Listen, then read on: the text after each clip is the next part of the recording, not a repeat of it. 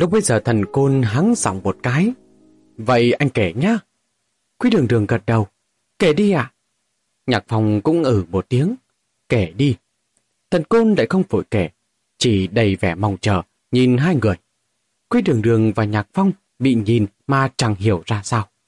Một lúc sau thần côn mới nhìn không đổi, không vỗ tay gà. Con phải vỗ tay sao? Khoe miệng của quý đường đường co giật mái mới giơ tay lên, cảm thấy vô cùng mất mặt, vô bồm bộp bồm bộp ba cái cho anh ta. Thần côn vẫn chưa thỏa mãn, anh ta nhìn về phía nhạc phong. Còn tiểu phong đâu rồi? Nhạc phong bây giờ mặt không thay đổi. Phắn, già già không nhớ, ngẩn như thế đâu nha. Quy đường đường đá anh ta một cái dưới gầm bàn. Vỗ tay đi. Nhạc phong không thỏa hiệp. Cô nói vỗ thì phải vỗ chắc. Cô là ai thế chứ? Chuyên gia chỉ huy người ta vỗ tay của Xuân Vãn sao? Xuân Vãn chính là một chương trình giống gặp nhau cuối năm ở Việt Nam.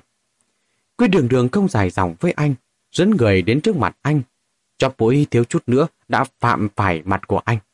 Nhạc Phong sợ đến mức cò lại phía sau. Còn chưa kịp phản ứng, hai bàn tay đã bị quý đường đường một trái một phải bắt được. Cưỡng ép cầm lấy vỗ một cái xong việc. Nhạc Phong bị chọc cho tức điền lên. Sao cô lại túm tay của tôi? Cô là con gái đấy. Cô có hiểu cái gì gọi là e rè không hả? Quý đường đường ngồi lại chỗ cũ, hừ qua lỗ mũi một tiếng. Tôi không hiểu. Không biết hối cải.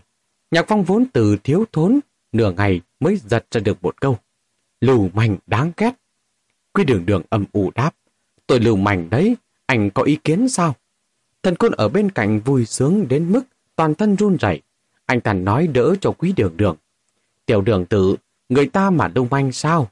Chẳng qua là sờ tay cậu thôi mà. Lúc cậu đi tán gái, hết ôm lại hôn, còn ai lưu manh bằng cậu không hả? Quý đường đường rất phối hợp với thần côn. Cô khinh bỉ liếc nhạc phong, con dịch dịch ghế sang một bên, không ngồi chung với lưu manh. Nhạc phong thật sự muốn cắn cho cô hải phát. Cuối cùng là thần côn ra mặt kết thúc. Xem ra, anh ta phi thường hài lòng với màn náo loạn tặng kèm với tràng vỗ tay trước khi bắt đầu kể chuyện này. Chú ý chú ý nào, anh bắt đầu kể đây. Chuyện này tính ra chắc cũng phải 10 năm rồi. Khi đó anh đang ở phía tây của Tứ Xuyên, định đi Thành Hải. Muốn đến Thành Hải phải đi qua Châu Cam Tư, đó là nơi người tạng tập trung. Có biết Châu Cam Tư không? Đến giờ vẫn còn rất nghèo nàn, chứ đừng nói là 10 năm trước. Một phần lớn của Châu Cam Tư là đất tạng khang ba. Dần địa phương cực kỳ hùng hãn. Con đường đó thường hay xảy ra tai nạn chặn đường, cướp bóc, án mạng xảy ra điên miên. Anh nhớ là khoảng năm 2007, 2008 gì đó, chính phủ địa phương có ra sức chỉnh đốn một lần, tình hình mới chuyển biến tốt hơn một chút. Lúc anh đi vào tuyến đường đó, có thể coi như là thời điểm hỗn loạn nhất. Xe công cũng không dám chạy, đương nhiên anh cũng không dám ngồi xe. Con đường rất xẻo kia, xe lật nhiều vô kể, cộng thêm anh cũng không vội. Anh quyết định từ từ đi vậy. Vậy nên tốn 80 đồng một cái xe đạp, hai tay ôm lấy cả đại giang, đặt bút ký cùng với cái túi đựng đồ của anh ở yên sau. Còn mua một bộ quần áo chắp chắp vá vá của người tạng, đội mũ da chó, mặt bồi đèn gì nhìn không khác người tạng là mấy. Anh cho cậu hay, tiểu phong phong, cái này gọi là trí thông minh, trí thông minh sinh tồn ấy Ai mà lại đi cướp của một kẻ nghèo như anh chứ, đúng không? Cho nên cả con đường ấy thuận lợi, khói phải bàn. Dọc đường đi, mấy người tàng còn tráp tay Đức Lạc với anh nữa đây chứ. Còn mời anh đến nhà uống trà bơ này.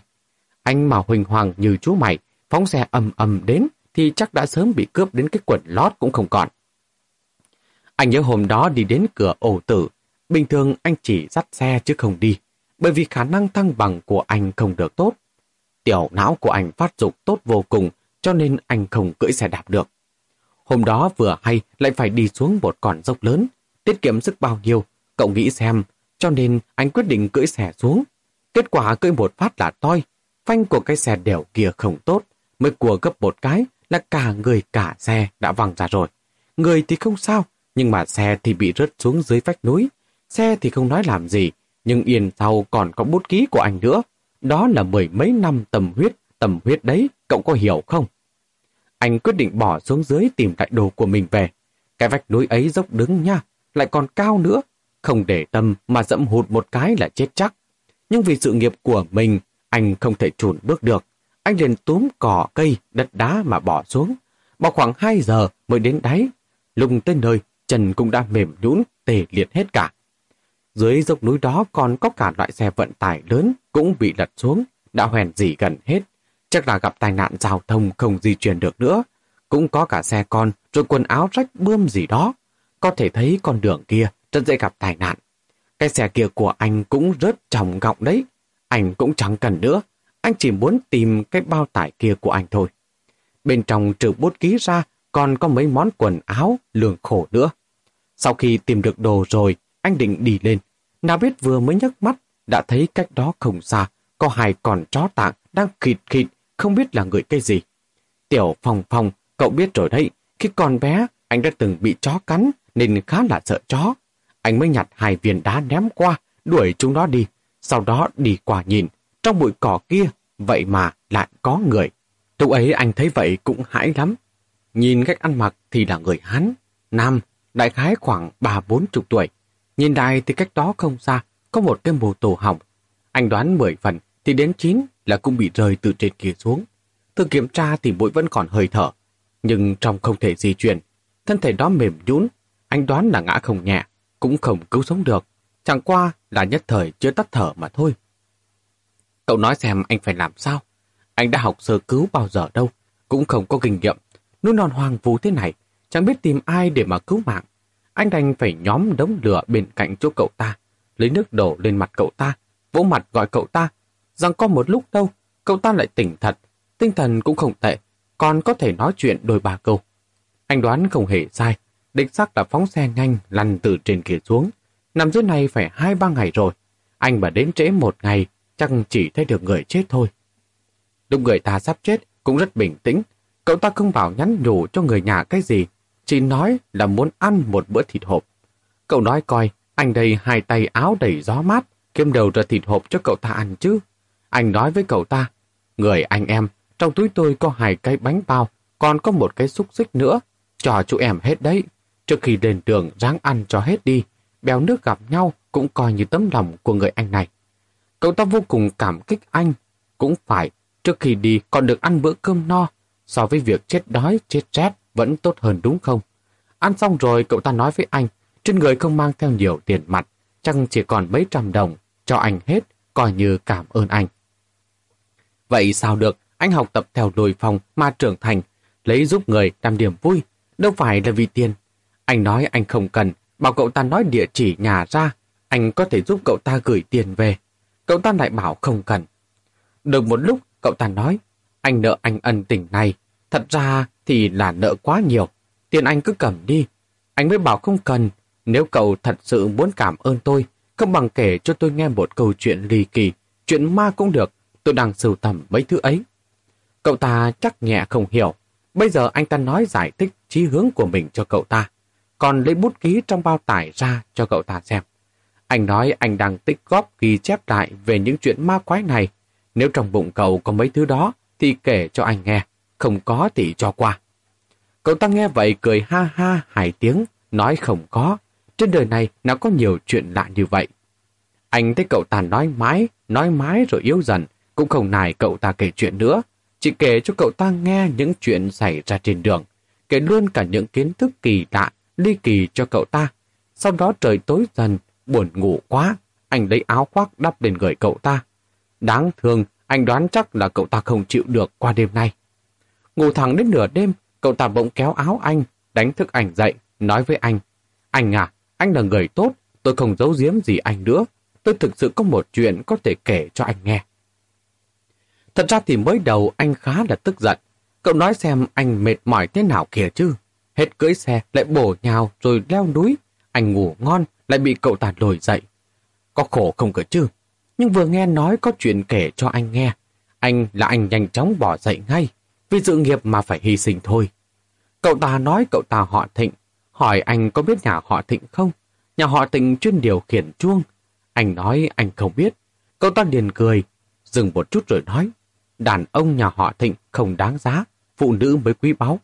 Nói chính xác là phụ nữ chưa sinh đẻ mới quý báu. Đến đây thì có thể liên hệ với chuyện chuồng gió mà anh vừa kể cho hai đứa rồi đấy. Còn nhớ không, Anh đã nói có một số người đặc biệt có thể nghe và hiểu được tiếng chuông, biết người âm phủ muốn truyền đạt tin tức gì cho họ. Nhà họ Thịnh chính là một gia tộc như vậy. Sinh ra ở nhà họ Thịnh, con trai thì không có năng lực đó, chỉ có con gái mới có thôi. Theo lời kể của cậu ta, nhà họ Thịnh là một gia tộc rất lâu đời, cũng vô cùng ẩn giật. Con gái nhà họ Thịnh có thể nghe hiểu được tiếng chuông. Bọn họ có năng lực tiếp nhận tin tức từ âm phủ, sau đó hóa giải oán khí của người chết oan. Đây coi như là năng lực mà trời ban cho người nhà họ Thịnh. Có khả năng đặc biệt thì cũng phải làm hết nghĩa vụ của mình. Cũng chính là hóa giải những luồng oán khí va vào chuông. Đến đây lại nhắc đến chuông rồi. Lúc đầu anh đã nói, oán khí chính là một luồng khí. Oán khí có mãnh liệt hay không, có liên quan rất nhiều đến tính cách và những gì người đó đã trải qua. Chỉ có oán khí cực mạnh mới có thể va vào chuông của nhà họ Thịnh. Mà nhà họ Thịnh tồn tại bao nhiêu năm như vậy, sinh sôi nảy nở, không chỉ có một nhánh, cũng không chỉ có một chiếc chuồng gió. Mỗi một loại chuồng gió sẽ bị một loại oán khí khác nhau đụng phải. Nghe nói, loại oán khí mạnh nhất là oán khí do những người chết ở đời xứ người. Vốn sống đã bị thảm, lại còn chết yểu tha hương. Đương nhiên là oán khí sẽ lớn nhất. Loại chuông có thể bị thứ oán khí như vậy đụng vào, gọi là lộ linh. Người nọ sở dĩ lại nhắc đến chuyện chuông này là bởi vì người khống chế lộ linh chính là chị gái của cậu ta. Lại nói về nhà họ Thịnh, trên đời này luôn tồn tại những mối quan hệ hỗ trợ, phụ giúp và đối nghịch. Có hắc tất có bạch, có tốt cũng sẽ có xấu. Nghe nói nhà họ Thịnh vẫn có một kẻ thù không đội trời chung. Họ Tần cũng là một gia tộc. Nhà họ Tần và nhà họ Thịnh không giống nhau.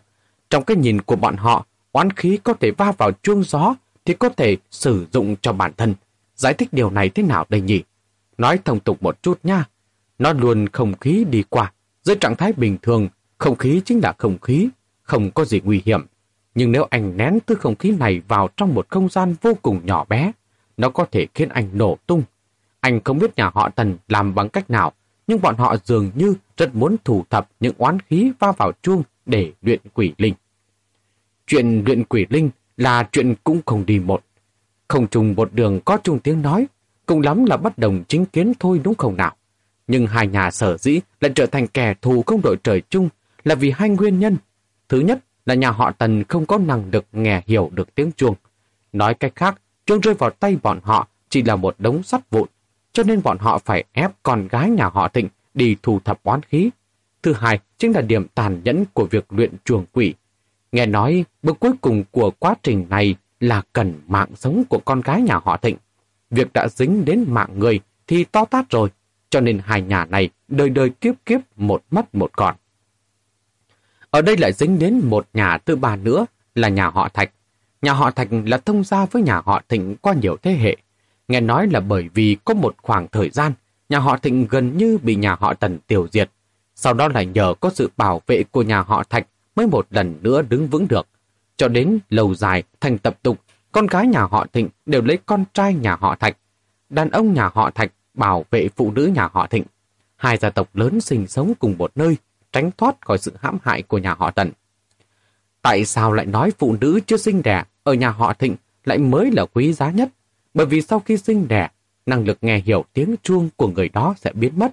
Nếu như sinh con gái, khả năng này sẽ tự động truyền đến người của đứa bé gái. Nếu như sinh con trai, thì đó sẽ chỉ là một người bình thường, mà còn phải đã thai đầu. Thai thứ hai, dù cho sinh con gái thì khả năng đó cũng không được di truyền lại. Mà cứ di truyền qua từng đời như vậy, tỷ lệ 50%, con gái nhà họ Thịnh càng ngày lại càng ít. Vốn rằng số lượng đã ít, con gái nhà họ Thịnh lại hay gây ra chút chuyện. Nói thế nào bây giờ nhỉ? Con gái nhà họ Thịnh tất định phải lấy con trai nhà họ Thạch. Nhưng hai đứa nghĩ coi, chuyện tình yêu sao có thể cưỡng cầu được. Có vài người con gái của nhà họ Thịnh đã yêu người đàn ông khác, gia tộc lại không đồng ý, cho nên dần già đã phát sinh ra chuyện bỏ trốn. Theo như lời kể của người kia, gia quy của nhà họ Thịnh rất nghiêm cẩn. Một khi đã bỏ trốn rồi thì tương đương với việc cắt đứt với gia tộc. Nhà họ Thịnh tuyệt đối sẽ không can thiệp đến sự sống chết của bọn họ nữa. Đó cũng là để giết gà dọa khỉ mà rằn đè. Nhưng mà nhà họ Thịnh không quan tâm, không có nghĩa là nhà họ Tần không quan tâm. Nhà họ Thịnh và nhà họ Thạch, hai gia tộc lớn ở cùng một nơi. Nhà họ Tần muốn hạ thủ sẽ rất khó khăn. Nhưng một khi cô đơn thần độc mã thoát khỏi sự che chở của gia tộc thị khác, nhà họ Tần có phải đào ba thước cũng phải tìm cho ra cô. Mà một khi rơi vào tay nhà họ Tần, kết quả cũng chỉ có một luyện quỷ linh. Nghe nói có một khoảng thời gian, có không ít con gái nhà họ Thịnh trốn đi, nhưng sau đó lại quay trở về. Thậm chí có người đã sinh con gái ở bên ngoài. Con gái của họ lại mang chuông gió về nhận tổ quy tông, tiếp nhận sự sắp xếp của gia tộc, kết hôn với con trai nhà họ Thạch. Họ đồn rằng luyện chuông quỷ rất tàn nhẫn, bọn họ ở ngoài không thể gánh được áp lực như vậy. Nhưng quay về cũng chưa chắc đã hạnh phúc, vốn đã không có tình cảm gì, chung sống cùng nhau cũng là một loại đau khổ. Cộng thêm quỳ củ và cách làm của gia tộc, rất nhiều những người con gái của nhà họ Thịnh đều sớm buồn bực mà chết. Có những người thì tinh thần rối loạn, phát điên. Gia tộc kiểu như thế này, anh nghĩ quá nửa cũng có điểm biến thái. Nhưng chết tử tế không bằng sống dựa dẫm. Theo lời cậu ta nói, một khoảng thời gian dài nhà họ Thịnh không có những cô gái vì tình yêu mà liều mạng nữa. Ai ngờ, bỗng nhiên lại nhảy ra một người, mà càng đáng giết hơn là người này chính là chị ruột của cậu ta. Anh không biết nhà họ Thịnh và nhà họ Thạch ở đâu, cậu ta cũng không kể cho anh, chỉ nói là sau khi chị gái của cậu ta lặng lặng trốn đi, thế hệ trước của nhà họ Thịnh đều rất tức giận. Ban đầu cậu ta mới chỉ nghe qua chuyện luyện chuồng quỷ mà thôi, không cảm thấy đáng sợ là bao. Nhưng có một ngày, cậu ta vô tình tìm được một quyển sách cổ của gia tộc ở nhà tổ, mới sợ đến mức toàn thân toát mồ hôi lạnh. Cậu ta không nói cụ thể luyện quỷ linh là chuyện thế nào, chỉ mơ hồ dính đến mấy chữ lấy mỡ xác người sống, máu tươi nuôi thai. Anh đoán quá trình luyện chuông quỷ tàn nhẫn vô cùng. Nhà họ Tần có thể sẽ khiến cho những người con gái chưa sinh đẻ của nhà họ Tịnh mang oán khí thải ngén thành một cái thải quỷ. Nhưng lấy mỡ xác từ trên thân thể người sống, lấy bằng cách nào anh cũng không biết. Chắc là vì thực tế phải đối mặt quá đáng sợ, nên những cô gái bỏ chạy khỏi nhà họ Thịnh có thể trốn được thì đều trốn về, mà không về thì có lẽ là đã sinh con trai, vứt bỏ năng lực dị bẩm của gia tộc, không còn bất cứ giá trị gì với nhà họ Tần nữa. Những người khác hẳn là đã rơi vào tay của nhà họ Tần. Cậu ta nói với anh, sau khi nhìn thấy cách luyện trường quỷ, cậu ta liền lập tức thu dọn đồ đạc đi tìm chị gái của mình, hy vọng có thể khuyên chị gái cậu ta quay đầu lại đà bờ. Nếu như chị gái cậu ta đã sinh con rồi, nếu sinh một đứa bé trai thì tốt lắm. Nhưng nếu như sinh con gái thì nhất định phải đưa về nhà họ Thịnh để tránh sau khi tiếp nhận lộ linh thì sẽ bị người của nhà họ Tần tìm được. Cậu ta đã tìm rất lâu, tìm hết thành phố này đến thành phố khác. Vậy mà cuối cùng lại tìm được thật. Chị gái của cậu ta đang làm bác sĩ tại một bệnh viện. Lúc nhìn thấy cậu ta thì rất là vui vẻ, kể cho cậu ta rằng mình đã sinh một đứa bé gái, sinh vào mùa hạ, vừa mới sinh nhật 10 tuổi, lại còn cho cậu ta xem ảnh. Cậu ta nói chuyện với chị gái mình rất lâu. Chị gái cậu ta kiên quyết không đồng ý được con gái về nhà họ Thịnh. Nói với cậu ta là lộ linh đã bị phong ấn lại, sẽ không có oán khí nào va vào chiếc chuông gió này. Cũng vĩnh viễn sẽ không để cho con gái mình rơi vào cảnh ngộ bi thảm đó. Cô ta hy vọng con gái có thể sống một cuộc sống hạnh phúc, bình thường. Cô ta nói họ đã nghe và che giấu rất tốt. Thần phận và tên họ đều đã thay đổi. Người nhà họ Tần sẽ không có cơ hội tìm được họ. Bảo cậu ta có thể yên tâm. Cậu ta Bét sẽ không thuyết phục được chị gái của mình, bèn đến trường học thăm con gái của chị mình. Cậu ta nói lúc ấy đang là tiết học thể dục, học nhảy dây. Cách hàng rào của trường học, cậu ta nhìn thấy cô bé kia, rất thành tú. Vừa quay đây, mạn giúp vừa cười. Cậu ta nói cậu ta vừa nhìn mà vừa khóc. Đó là cháu ngoại của cậu ta, một cô bé đáng yêu biết bao nhiêu. Nhưng vào lúc cô bé được 10 tuổi, cậu ta đã biết cô bé không thể có được một cuộc sống hạnh phúc bình thường được. Không những thế, cô bé rất có thể còn phải trải qua sự hành hạ vô cùng tàn nhẫn sau khi chết đi. Trước khi đi, cậu ta nói yêu cầu với chị mình. Cậu ta còn nói, nếu như cậu ta có thể trải qua nỗ lực mà tìm được bọn họ, thì người nhà họ Tần thần thông quảng đại, thủ đoạn tàn nhẫn cũng nhất định có thể. Chị gái của cậu ta không có quyền giấu giếm con gái của mình, cũng không nhất định nắm chắc được 10 phần có thể tránh thoát khỏi sự hãm hại của nhà họ Tần. Cậu ta yêu cầu chị gái mình phải chuẩn bị toàn diện, dù cho không nói ngay bây giờ, cũng có thể dùng hình thức văn kiện hay thư để ghi lại toàn bộ sự kiện. Tương lai nếu không xảy ra chuyện gì thì tốt nhất nếu như vạn nhất gặp phải chuyện không may, con gái của cô ta còn có thể lấy được văn kiện mà biết được rốt cuộc đã xảy ra chuyện gì. Cậu ta xin chị gái của mình cho con gái hai con đường. Con đường thứ nhất là chuẩn bị đầy đủ tiền và thân phận mới. Để cho cơn ác mộng xuất hiện, con gái của cô ta có thể dùng thân phận mới mà thoát khỏi sự truy lùng. Nói chưa biết chừng có thể chống đỡ thêm một khoảng thời gian. Trong khoảng thời gian đó kết hôn, sinh con trai, gỡ bỏ tất cả giá trị khiến nhà họ Tần có hứng thú. Con đường thứ hai là để cho con gái cô ta tự mình lựa chọn. Tất có thể con gái của cô ta sẽ vì thù hận mà tan cửa nát nhà mà lựa chọn tiếp nhận lộ linh.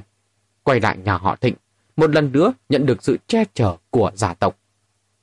Cậu ta nói, thật ra thì còn một con đường thứ ba nữa, cậu ta không muốn nói ra, bởi vì đó là tình cảnh mà cậu ta không muốn thấy nhất. Con gái của chị cậu ta có thể không muốn quay lại nhà họ Thịnh, cũng không tài nào chấp nhận việc kết hôn với người mình không yêu. Nếu như tính tình của cô bé đó ương ngạnh, rất có thể cô bé sẽ dựa vào lòng can đảm mà lựa chọn tiếp nhận lộ linh, mở phòng ấn, mượn những lần hóa giải oán khí để nâng cao năng lực của mình, lựa chọn một mình đối kháng với người nhà họ Tần để báo thù. Mà trước khi năng lực của cô bé đạt đến một trình độ nhất định, cô bé nhất định phải cẩn thận tránh né sự truy lùng của nhà họ Tần, phiêu bạt hết nơi này đến nơi khác, không kết giao bạn bè, cũng không liên lạc với bạn bè cũ của mình để tránh lưu lại dấu vết. Cuộc sống như vậy, đối với một cô gái trẻ mà nói quá mức cực khổ, rất khó để duy trì. Hơn nữa, còn không có kết quả. Anh hùng càn đảm chẳng qua chỉ có ở trong phim ảnh mà chuyện cổ tích. Một người không có bất cứ sự trợ giúp nào, làm sao có thể tưởng tượng được một cô bé có thể trốn thoát khỏi vận mệnh, cuối cùng bị luyện thành chuồng quỷ. Khi đó anh cũng lang bạt, được khá khá nằm trên đường. Thế nhưng chưa bao giờ nghe được một câu chuyện cặn kẽ như vậy. Anh vẫn nhớ mãi, viết phải mất bốn trang giấy lớn. Đất tặng vào đêm lạnh lắm chứ. Cuối cùng đến đầu ngón tay của anh cũng đã tê cứng. Lúc đã ghi lại được khá khá, anh mới hỏi cậu ta. Vậy cậu cứ đi như vậy sao? Không khuyên chị gái cậu nữa à? Được một lúc, không thấy cậu ta trả lời. Anh nhìn qua, thì ra cậu ta đã chết rồi. Không biết đã tắt thở từ lúc nào. Khóe mắt còn vương một hàng lệ. Thật đấy, thực sự có một hàng lệ. Kể xong, thần côn chợt có chút sầu não. Anh ta nhìn nhạc phong một chút, lại nhìn quý đường đường một chút. Cho là có chút phản ứng, một cái nào cả. Cảm nhận khi nghe xong đâu. Hai đứa thật là thật hay giả đây. Nhạc phong cau mày. Chắc là giả rồi, nào có chuyện quỷ dị như vậy. Tôi ở bên ngoài bao nhiêu lâu như vậy mà sao chưa từng nghe người ta nhắc đến nhà họ Thịnh khống chế chuồng gì đó cả. Anh cũng chưa từng nghe qua. Thần côn có chút dao động. Sau đó anh còn cố ý để tâm thăm dò. Đến giờ vẫn chưa nghe ai nói qua bao giờ. Có điều người đó khi ấy cũng sắp chết đến nơi.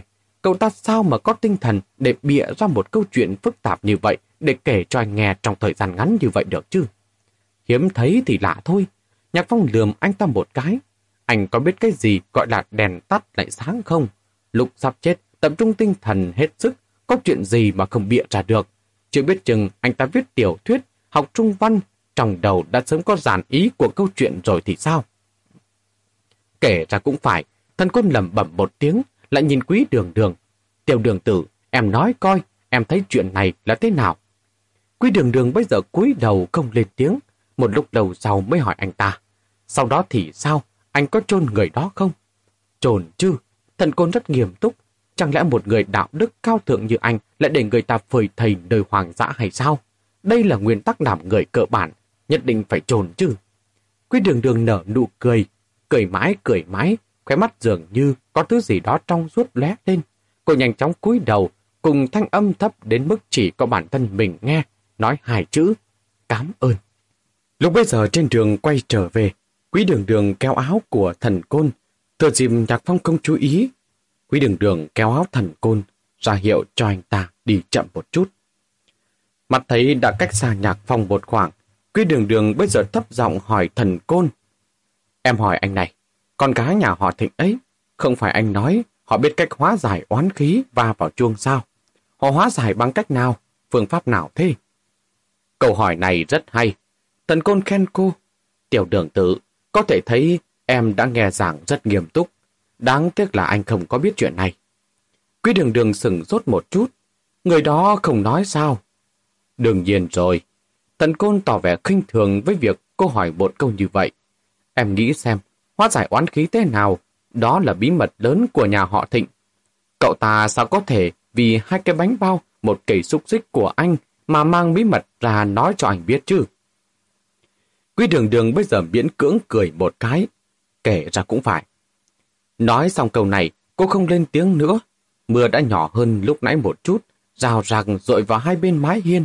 Đèn đường cao cao trong màn mưa, nhìn qua tựa như một cái lòng đỏ trứng gà đang trèo ngược.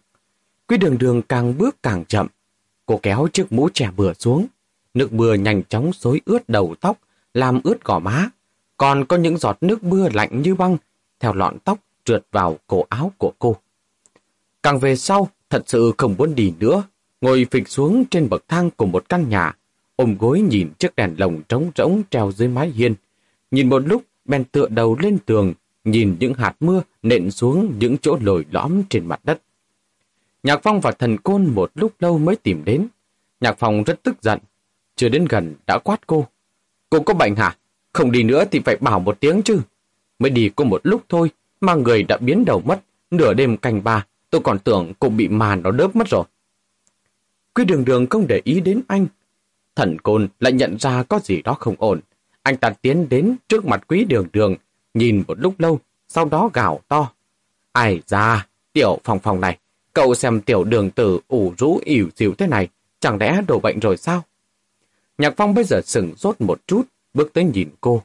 Đường đường, sao rồi? Tôi chỉ hơi mệt thôi. Quý đường đường vươn tay, xoa trán. Vừa nãy nghe thần côn kể câu chuyện kia thấy buồn bực, lại ăn dầu mỡ nên hơi khó chịu. Nhạc phong vươn tay ướm lên trán của cô một chút, vốn định xem có nóng hay không. Ai ngờ chạm vào một cái đã ướt đẫm. Mắc mưa sao? Không phải đã bảo là đang mệt rồi hay sao? Quý đường đường đẩy tay anh ta ra. Hai người về trước đi, tôi nghỉ một lúc là ổn. Nhạc phong bây giờ không lên tiếng, thần côn chỉ nhìn anh ta. Hay là chúng ta về trước đi? Về là về thế nào? Anh có kiến thức thông thường không hả? Đêm hôm khuya khoắt để con gái một mình như cô ấy lại đây. Nếu xảy ra chuyện thì làm sao đây? Nhạc Phong vô cùng bốc hỏa với đề nghị của thần côn. Còn nữa, đằng dừng anh lại kể chuyện kia cho cô ấy nghe làm gì. Tôi nghe cũng thấy phiền phức. Thần côn cảm thấy mình rất oang uổng. Cũng đâu phải anh muốn kể, tự cô ấy muốn nghe đấy chứ. Nhạc Phong không để ý đến anh ta, đợi một lúc rồi ngồi xuống cạnh quý đường đường. Đường đường, hay là về trước đá, bảo tiểu mễ pha cho cô cốc trà hay gì đó nhá. Quý đường đường lắc đầu một cái, sau đó nhìn Nhạc Phong. Nhạc Phong, tôi không sao thật mà. Chẳng qua là trong lòng không thoải mái thôi. Hai người cứ về trước đi, không cần đợi tôi đâu. Thật đấy. Thần côn sớm đã chờ rốt ruột, vừa nghe câu này vội vàng suối bảy Nhạc Phong. Tiểu Phong Phong, cậu nghe đi. Tiểu đường tử nói thành khẩn biết bao nhiêu. Chúng ta cứ về trước đi. Nhạc Phong bây giờ cả giận. Anh bị làm sao thế? Không phải tôi đã bảo đường đường là con gái rồi sao? Muốn thế này, đường đường ngoài đàn ông như anh lại không đưa cô ấy về cứ muốn bỏ cô ấy lại là thế nào? Thần côn mặt như đửa đám. Không phải là anh không muốn chờ, mà là bỗng dưng anh bị đau bụng. Không biết có phải do mấy món đồ nướng lúc nãy không, anh không nhịn được nữa. Nhạc Phong bỗng nhớ lại chuyện vừa bảo ông chủ quán nướng gian lận với mấy xiền thịt của thần côn khi nãy. Vậy thì anh về trước đi, tôi đợi cô ấy. Thần côn như được đại xá, ôm bụng quay đầu bỏ chạy. Nhạc Phong ngồi với quý đường đường một lúc, cuối cùng cũng hơi mệt, cúi đầu vươn tay, dày dày vì tâm.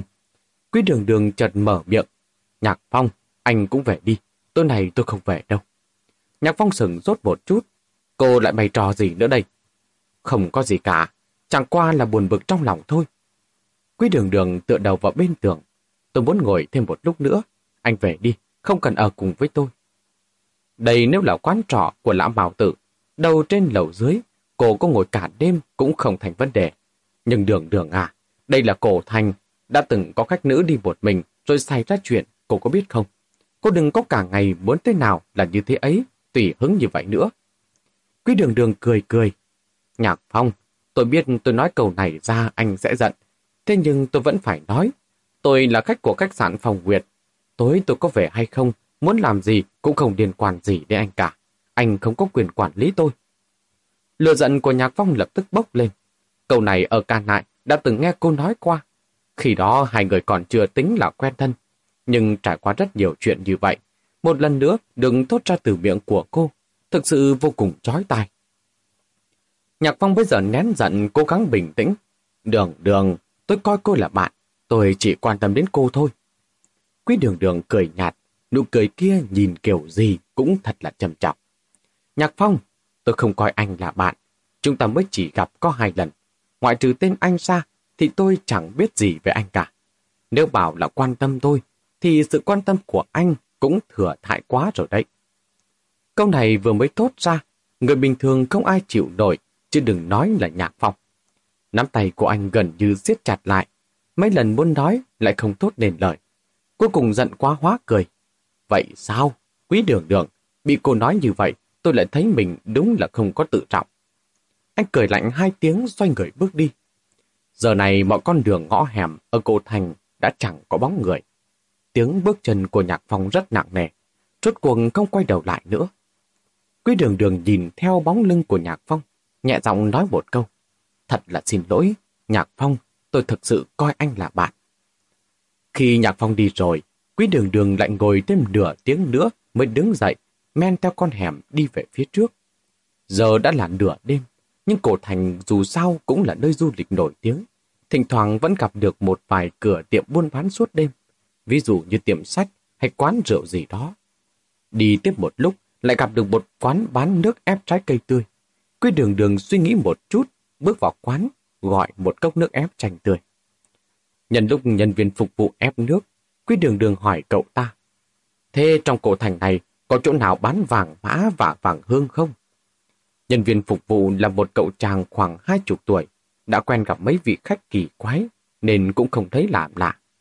Giờ chẳng ít chỗ bán, gần thành mình mới nhiều.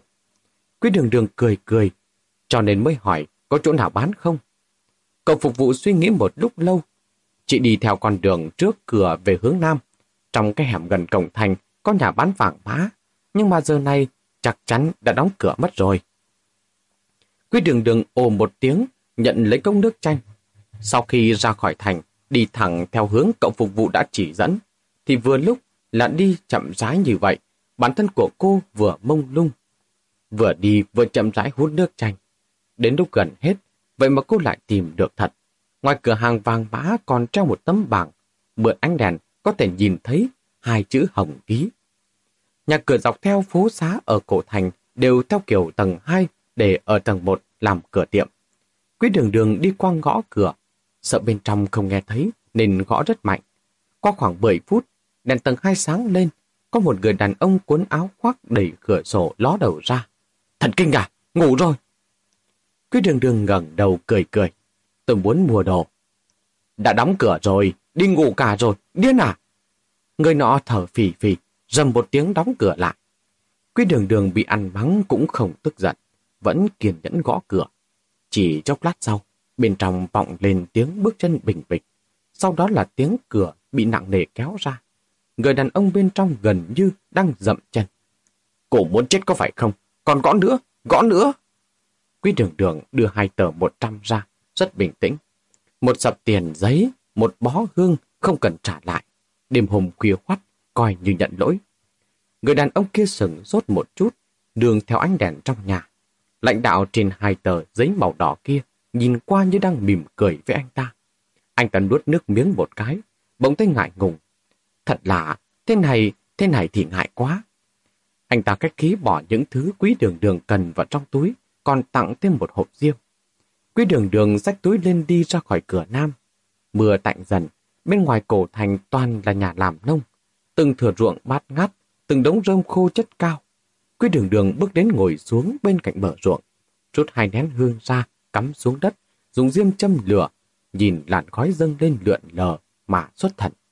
Được một lát, bỗng nhớ ra, còn cả cậu nữa. Vậy nên lại rút thêm một nén hương nữa, từ từ châm lửa, lại lấy một tờ tiền giấy ra, cuộn lại đốt từ góc. Chờ đến khi ngọn lửa cháy gần đến tay mới vứt ra giữa không trung, thấp giọng nói một câu. Mẹ, còn rất ổn. Vừa nói xong, câu này thì nước mắt đã tuôn rơi. Cô dùng tay lau nước mắt, khịt mũi một cái, lại đốt thêm một tờ tiền giấy nữa. Thật ra thì cũng không được ổn lắm. Cô đốt từng tờ tiền giấy một, ngọn lửa màu đỏ nhanh chóng cắn nuốt trang giấy tô ráp thành trò bụi. Thỉnh thoảng có cơn gió thổi lên, những vụ tiền giấy xoay vòng vòng, bay lên cao, rơi lả tả ở bên cạnh. Quy đường đường cúi đầu, thỉnh thoảng cầm tiền giấy trong tay, đưa đến đầu ngọn lửa, giọng nói đẻ thấp, giống như đang tán gẫu việc nhà. Sau chuyện xảy ra ở ca nại, con vẫn mất ngủ. Mới đầu còn mơ thấy ác mộng, sau đó thì không mơ nữa. nhức đầu, chỉ đau bên phải, cứ nhảy lên giật giật.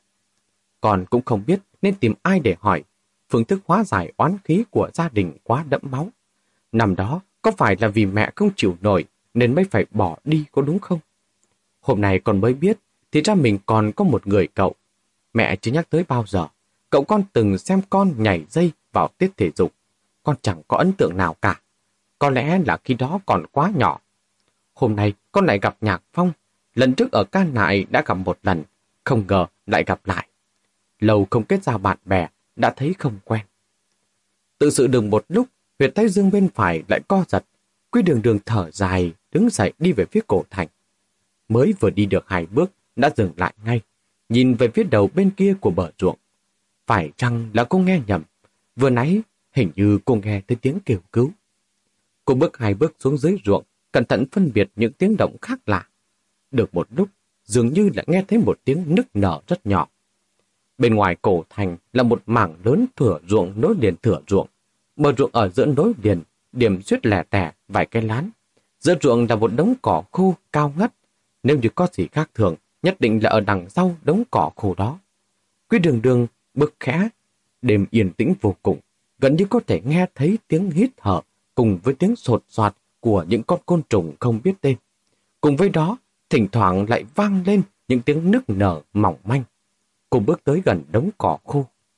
Tiếng động rõ ràng phát ra từ đây. Đó là tiếng nức nở của người phụ nữ khi bị kiềm chế chặt chẽ, cùng với tiếng thở gấp của một người đàn ông. Trái tim của quý đường đường trầm xuống. Chuyện kiểu này không phải là cô chưa từng gặp bao giờ. Trái lại, cô đã từng đụng phải mấy lần. Cô hay đi đường đêm, một mình băng qua quốc lộ dài đằng đẵng, thậm chí cả rừng rậm không giấu chân người. Ở những nơi như vậy, đủ loại tội ác ngang ngược. Có lúc cũng có thể bắt gặp hiện trường phạm tội. Có khi, thứ cô nhìn thấy chỉ là một khoảnh đất hỗn loạn. Nhạc phòng nói không sai, buổi đêm ở cổ thành không hề an toàn. Âm thanh vọng đến từ sau đống cỏ khô. Quý đường đường xài bước đi qua. Bước chân rất nặng. Cô không muốn nhìn thấy cảnh tượng quá mức chịu đựng. Cả đàn ông đang gây án đó. Nếu như còn chút liềm sỉ hay biết sợ thì cũng nên dừng lại. Quả nhiên vừa mới bước đến gần đống cỏ, một gã đàn ông cao to đã hốt hoảng bò dậy. Trên mặt đất có một cô gái trần trụi đang nằm, thân hình mảnh mai, mái tóc dài che khuất nửa gương mặt, đã hồn mê bất tỉnh. Quý đường đường đầu nhìn gã kia, cô thấy một gương mặt có vẻ hơi hốt hoảng, nhưng giữ tợn chiếm phần nhiều. Gương mặt ngăm đen chất đầy vẻ hùng hãn, môi rất dày, mũi ưng, thần trên rất vạm vỡ, da thịt trên cánh tay nổi lên thành từng khối. Thấy quý đường đường chỉ có một thân một mình, vẻ hốt hoảng của gã kia nhanh chóng rút đi. Tia hùng dữ chợt lóe lên trong mắt, khoe miệng nhướng lên một cái, khoái dị, bổ nhào về phía của cô. Quy đường đường nghiến răng cúi xuống, nghiêng người dùng khuỷu tay huých mạnh vào sườn thắt lưng của gã. Kẻ kia đau đớn rên lên một tiếng. Quy đường đường không để cho gã có cơ hội phản ứng kịp. duỗi chân ngáng đến mắt cá chân phải của gã. Ngoặc mạnh về hướng ngược lại. Vốn vốn kéo gã hắn, thế nhưng cô thực sự đã coi nhẹ khí lực và sức nặng của gã này. Bản thân đứng không vững, ngã rúi vào người của gã. Gã kia không mặc áo, cả người đầy mùi mồ hôi. Quý đường đường buồn nôn trong lòng, chống tay, nhanh chóng thẳng người dậy, tay phải giơ lên, đang định chặt mạnh vào cổ hoặc gáy của gã, chợt thấy loa mắt, cũng không biết là do hạ quang hay là do ánh trăng, khiến cho vật gã kia đèo trước ngực bỗng lóe lên óng ánh. Đó là một miếng ngọc toàn thân sáng bóng, trong suốt, nhìn hình dạng tựa như một con tỷ hưu, cũng không biết tại sao. Trong đầu quý đường đường chợt nảy ra một suy nghĩ, đây chính là thứ ngọc thủy tinh hầm cũ của Trần Lai Vượng. Chỉ mới tất thần một thoáng, bụng đã bị giáng một cú đấm nặng nề. Cú đấm này suýt khiến cô đau đến chết. Chỉ cảm thấy lục phủ ngũ tạng như bị đảo lộn. Nằm trên đất nửa ngày không dậy nổi, lúc dãy ruộng bỏ dậy, liền thấy gã kia đang đứng bên cạnh cô gái đã hồn bề khi nãy. Mặt cười ác độc, cầm một viên gạch nện xuống. Một tiếng vang trầm đục trong bóng tối. Quy đường đường cảm giác mình nhìn thấy máu tươi bắn tung tóe, gần như theo bản năng cô hét ầm cả lên. Chuyện kế tiếp xảy ra rất nhanh. Mấy nhà nông gần đó liền sáng đèn. Cả kia không nghĩ đến chuyện đối phó với cô đã chạy trối chết. Xung quanh bắt đầu có tiếng người, luồng sáng của đèn pin lướt qua bên người cô. Có người gọi điện báo cảnh sát, có người ghé vào xem náo nhiệt, chèn chèn lấn lấn. Người tới càng lúc càng nhiều, có người còn dùng đèn pin tò mò trọi thẳng vào mặt cô. Quy đường đường bị trói không vỡ mắt ra được, chẳng qua chỉ trong thoáng chốc, người do đèn pin kia bị đẩy mạnh ra. Quy đường đường nghe thấy có người gầm lên. Cút! Là giọng của nhạc phong. Trái tim quý đường đường thoáng buồn lỏng, theo bản năng vươn tay túm lấy cánh tay của nhạc phong. Lúc gần đầu lên nhìn anh, sắc mặt đã biến đổi, hàm răng cũng run lên từng chập. Nhạc phong cũng bị cô làm cho sợ. Một lúc lâu mới vươn tay ôm lấy cô. Đường đường, không sao, cô cứ bình tĩnh một chút. Lúc này trong đám người xem, bỗng có người nhận ra cô gái bị hại kia. Đây chẳng phải là cô gái đang hát ở Đăng Hồng Tử Lục hay sao? Tại sao lại ra cơ sự này? Lúc bây giờ nghe thấy bốn chữ Đăng Hồng Tử Lục, bóng lưng nhạc phòng đột nhiên cứng đờ, lập tức nhớ đến A Điểm. Cũng may, tiếng bản tán đã nhanh chóng xóa bỏ sự hoài nghi của anh. Là cái cô tên anh Tử ấy hả? Anh Tử hay là anh Đào? Nhạc phong thở ra một hơi, đưa quý đường đường ra một nơi cách xa đó một chút. Quý đường đường cũng mặc kệ trên đất còn ẩm ướt, ngồi xuống ôm lấy đầu gối, vùi đầu thật sâu, thỉnh thoảng thân hình lại khẽ run lên một cái. Chỉ chốc lát sau, xe cảnh sát đã đến, và cảnh sát nhân dân bật đèn pin bước tới. Đầu tiên là hỏi thăm những người có mặt tại hiện trường mấy câu. Lúc nói chuyện không ngừng quay đầu nhìn về phía quý đường đường. Nhạc phòng cũng đoán được sờ sờ, cuối người vuốt vuốt mái tóc của quý đường đường. Đường đường, cảnh sát vốn tìm cô hỏi thăm kìa. Quý đường đường chỉ lắc đầu. Nhạc phòng do dự một chút, đi qua giải thích với bọn họ một lượt, sau đó quay lại. Đường đường, chúng ta về trước đã. Quý đường đường chỉ cảm thấy đầu óc mê man nặng trình trịch, mặc cho nhạc phong dắt đi. Mãi cho đến khi vào trong cổ thành, xung quanh không còn ai, cô mới tỉnh táo trở lại, dừng bước hỏi nhạc phong. Cảnh sát không hỏi thăm sao. Nhạc phong nhìn cô một cái, tôi đã cho họ biết địa chỉ khách sạn của chị nhạn tử, nói là cô vừa bị kích hách. Thực sự không thích hợp để trả hỏi, bảo họ ngày mai đến khách sạn tìm cô. Quý đường đường à, à lên một tiếng, Nhạc Phong thấy cô vẫn hoảng hoảng hốt hốt, lại nhắc nhở cô. Vừa nãy bọn họ hỏi tại sao cô lại ở đó. Tôi nói cô là bạn gái của tôi, cãi nhau nên mới chạy đến đó. Ngày mai nếu họ có hỏi, cô cũng phải nói thế đấy. Quy đường đường không phản ứng kịp. Tại sao phải nói như thế? Nhạc Phong hơi bực mình. Không nói thế thì tôi biết nói thế nào. Bảo cô trời sinh biến thái, đêm hôm tích chạy đến mấy chỗ hoàng vắng đi dạo hay sao? Quý đường đường à lên một tiếng là im lặng.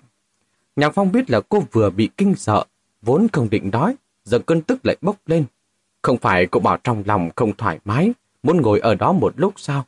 Tại sao ngồi kiểu gì mà lại chẳng thấy người đâu nữa? Quý đường đường ngẩng đầu nhìn anh. Anh quay lại tìm tôi sao?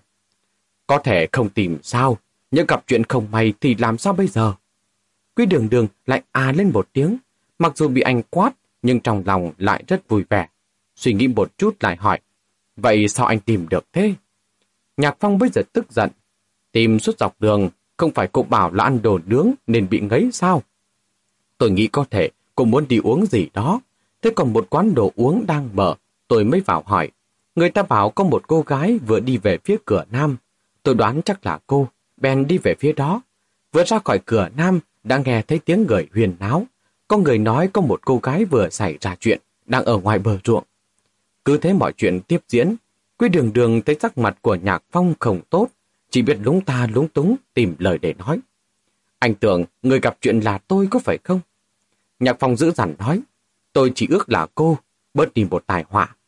Vừa nói vừa kéo cổ áo cho thoáng. Làm gia sư, sợ là toát hết cả mồ hôi. Quý đường đường trông dáng vẻ cáu kỉnh của anh, không hiểu làm sao lại thấy buồn cười. Nhạc Phong càng lúc càng tức hơn. Con cười được à? Quý đường đường ổ lên một tiếng. Vậy thì không cười nữa là được chứ gì. Vừa dứt lời, Nhạc Phong bỗng kéo tay cô ra dưới đèn đường. Lại đây. Quý đường đường còn chưa kịp hiểu ra chuyện gì. một tay nhạc phong đã bắt lấy cầm xoay mặt cô qua. Cổ của quý đường đường thiếu chút nữa trật khớp. Này, làm cái gì thế? Nhạc phong buông tay ra, sắc mặt có chút khó chịu. Cô lại động tay động chân với người ta có phải không? Quý đường đường sừng sốt một chút, theo bản năng vươn tay sờ sờ mặt của mình. Bị thương à? Hắn đâu có đánh vào mặt tôi Mặt thầm tím lại rồi kia kìa, không đánh mà mặt cô đã thành như thế rồi. Trình độ của cô không biết là kém đến mức nào nữa. quy đường đường bốc hỏa, muốn biện mình rằng lúc ấy chẳng qua là mình không chú ý. Nhạc phong căn bản không để ý đến cô, vừa túm vừa kéo thúc giục cô. Chúng ta mau về thôi. Quay trở lại khách sạn Phong Nguyệt, trừ thạch đầu các đêm vẫn còn đang ngủ cả ngủ gật ở quầy ra, thì những người khác đã đi ngủ cả. Nhạc Phong đưa quý đường đường lên lầu. Đừng có đóng cửa vội, lát tôi đến tìm cô. Quý đường đường ừ một tiếng, về phòng tay bộ quần áo ướt ra, lại mặc chiếc áo len sợi to, màu đen lúc trước vào, lấy cái gương ra nhìn mặt mình. Nhạc Phong nói không sai, khóe mắt có một mảng xanh tím lớn. Quý đường đường không sao nghĩ ra nổi mình bị đụng phải lúc nào. Chẳng lẽ là lúc bị ngã ra đất sao? Đang phiền muộn, Nhạc Phong gõ cửa tiến vào, đưa cho cô một quả trứng gà, cầm trong tay rất ấm, giống như vừa mới được luộc. Quý đường đường cầm trứng gà, đập lên bàn cho nứt ra, sau đó bóc vỏ trứng. Cho tôi bồi bổ à? Nhạc Phong nghi ngờ cô giả ngơ, không để ý đến cô, mắt lạnh theo dõi. Cho đến khi cô bóc xong hết, định bỏ vào trong miệng. Nhạc Phong vội giật lại. Cô là lợn à? Ai cho cô bồi bổ chứ? Quý đường đường nhìn quả trứng gà một lúc rồi lại nhìn anh, tội nghiệp hỏi. Vậy không đến mức anh định đưa quả trứng này cho tôi giấu đi đấy chứ? Nhạc Phong đang dừng lại bị cô làm cho tức điên. Cô xem phim Hàn bao giờ chưa hả? Để cho cô xoa vào mắt, cầm trứng gà lăn một vòng lên chỗ bị ứ máu, nhanh lên. Nhạc Phong ngoài miệng thì nói như vậy, chứ thực ra cũng chưa xem bao giờ. Chiêu này là anh học của Miêu Miêu. Trước kia khi hai người còn ở bên nhau, Miêu Miêu rất hay xem phim Hàn. Trong đó có một tập mắt của nam chính bị người ta đấm cho một phát, cả vành mắt trông như còn gấu trúc.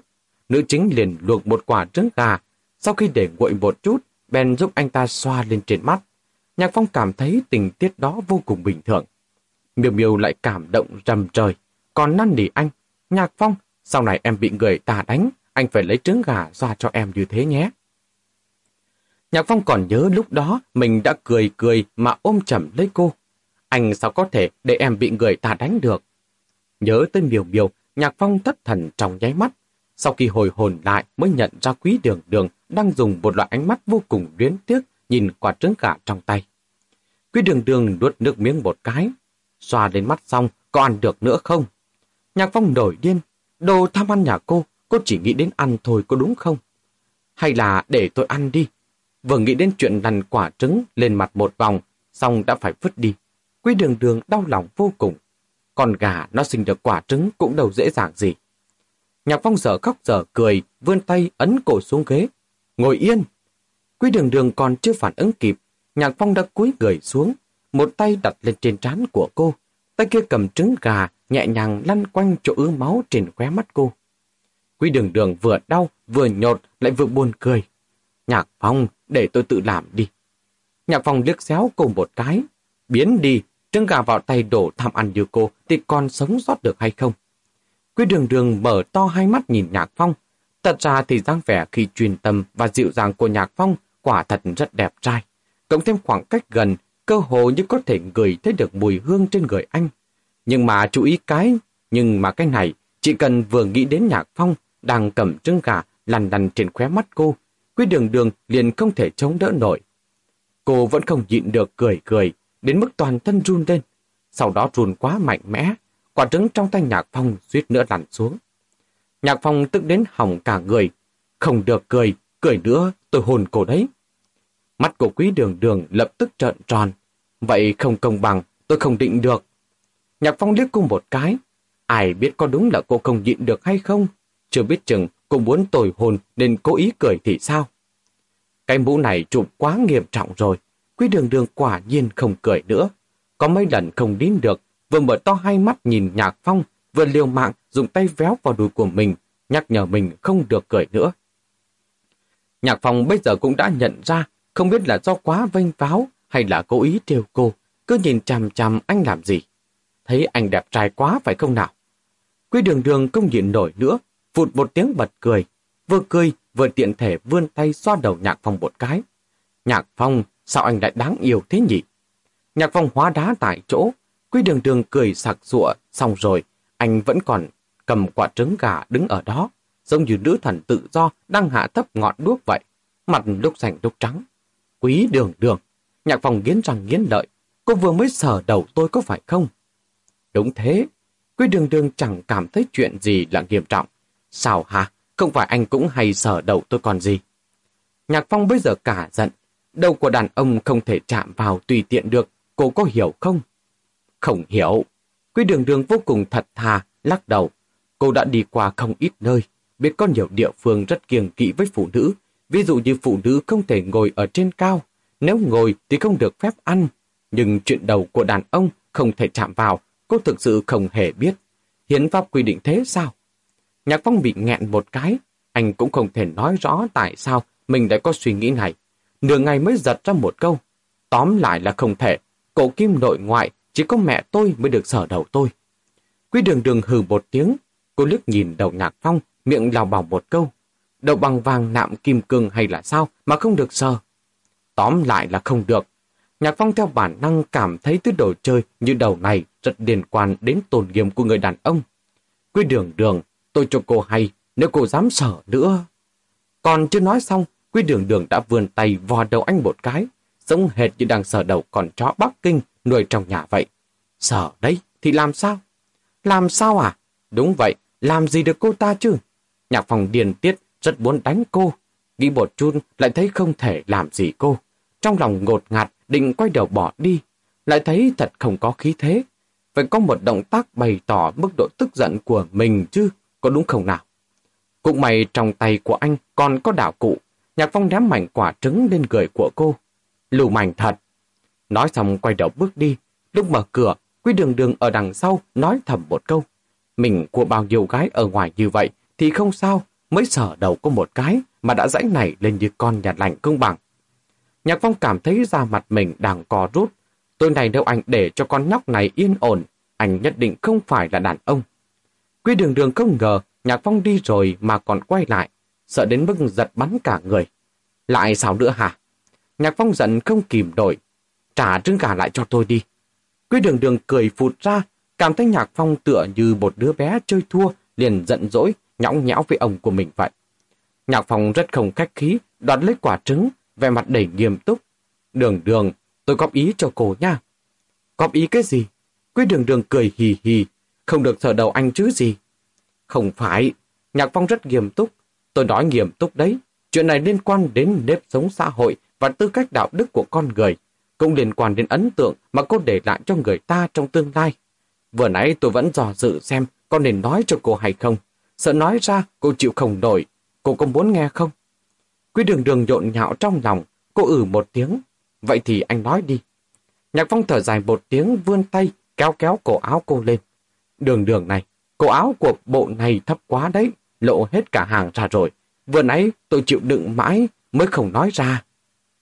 Anh đã đoán Sắc mặt của quý đường đường toát cái đã sành mét. Nhạc phong hà hê trong lòng, anh ghé sát lại bên tai quý đường đường, nhẹ giọng nói một câu. Bé con, ăn nhiều đu đủ một chút, chẳng chưa được ăn đâu nhỉ. Vừa nói dứt lời, đùi đã bị ăn một phát đạp. Nhạc phong còn chưa kịp phản ứng, đã bị quý đường đường túm lấy bả vai, ấn lên tường. Lưng bị va sinh cho đau. Còn chưa kịp nói chuyện, tay của quý đường đường đã ghi lên cổ anh. Đồ lưu manh nhà anh, nói xin lỗi tôi đi. Nhạc Phong cười đến không thở nổi, cổ lại bị cô ghi phát đau, cười mãi cười mãi liền hò khan. Đường đường, cô thả tay ra đi, tôi xin lỗi cô, chân thành xin lỗi. Quý đường đường mới nới lỏng tay ra, hung dữ nhìn chằm chằm Nhạc Phong. Màu xin lỗi thành thật. Xem tình hình, nếu không nói xin lỗi, cô sẽ cắn anh Hải Phát. Nhạc Phong xoa xoa phần cổ bị đau, lại hắng giọng một cái. Ánh mắt của anh nhanh chóng quét qua vùng dưới xương quay xanh của cô một vòng, nín cười, Xin lỗi, tôi sai rồi. Sai ở đâu? Quý đường đường hùng tận hỏi. Vẻ mặt của Nhạc Phong hết sức chân thành. Không phải là A, phải đến C, độn bao nhiêu mút vẫn là C. Lần này, anh đã có kinh nghiệm. Trước khi quý đường đường biến sắc, đã tông cửa xông ra ngoài trước chờ đến lúc quý đường đường đuổi theo tới nơi, anh đã nhanh nhẹn chạy xuống dưới lầu. Mấy bậc thang cuối còn phải nhảy xuống, làm cho thạch đầu đang ngủ gà ngủ gật, lập tức tỉnh lại, mờ mịt ngẩng đầu nhìn lên trên lầu. Quý đường đường đuổi không kịp, nghiến răng nghiến lợi nhìn Nhạc Phong dưới lầu. Nhạc Phong ngẩng đầu lên, hai tay gác ra sau đầu, rất chi là đắc ý, hách hách cảm với cô. Quý đường đường chợt nhớ đến hình như, ngày tối hôm nay, mấy tiếng đồng hồ trước đây, cô cũng từng dùng mánh khóe, dùng từ ngữ để công kích miều biểu tưởng tự. Còn mẹ nó chứ, đúng là quả báo tới nhanh.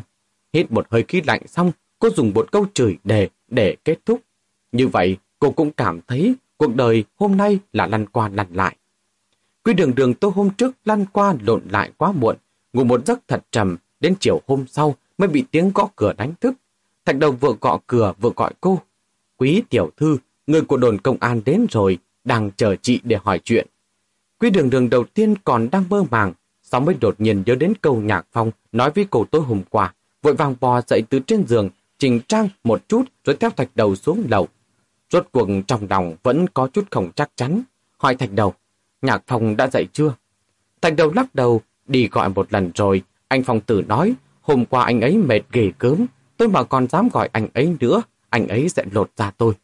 Quý đường đường nhìn thạch đầu, đầy vẻ mặt sợ sệt, không hiểu sao lại thấy vô cùng buồn cười. Suy nghĩ một chút lại hỏi, vậy thần côn đâu? Trời còn chưa sáng, đã vác túi chạy đi rồi, bảo làm muốn vào núi tìm nữ quỷ. Quý đường đường thật là cảm khái thần côn này. Quả nhiên không phải cùng bột băng tần với cô. Như vậy, anh ta muốn làm gì cũng kệ anh ta đi. Kính thưa tất cả quý vị khán thính giả, câu chuyện này tiếp tục diễn biến như thế nào? Tôi xin kính mời tất cả quý vị khán thính giả cùng tiếp tục theo dõi. Để ủng hộ kênh, quý vị có thể để lại bình luận cũng như chia sẻ hoặc có thể ủng hộ tài chính trực tiếp về các địa chỉ đã được ghi ở phần mô tả.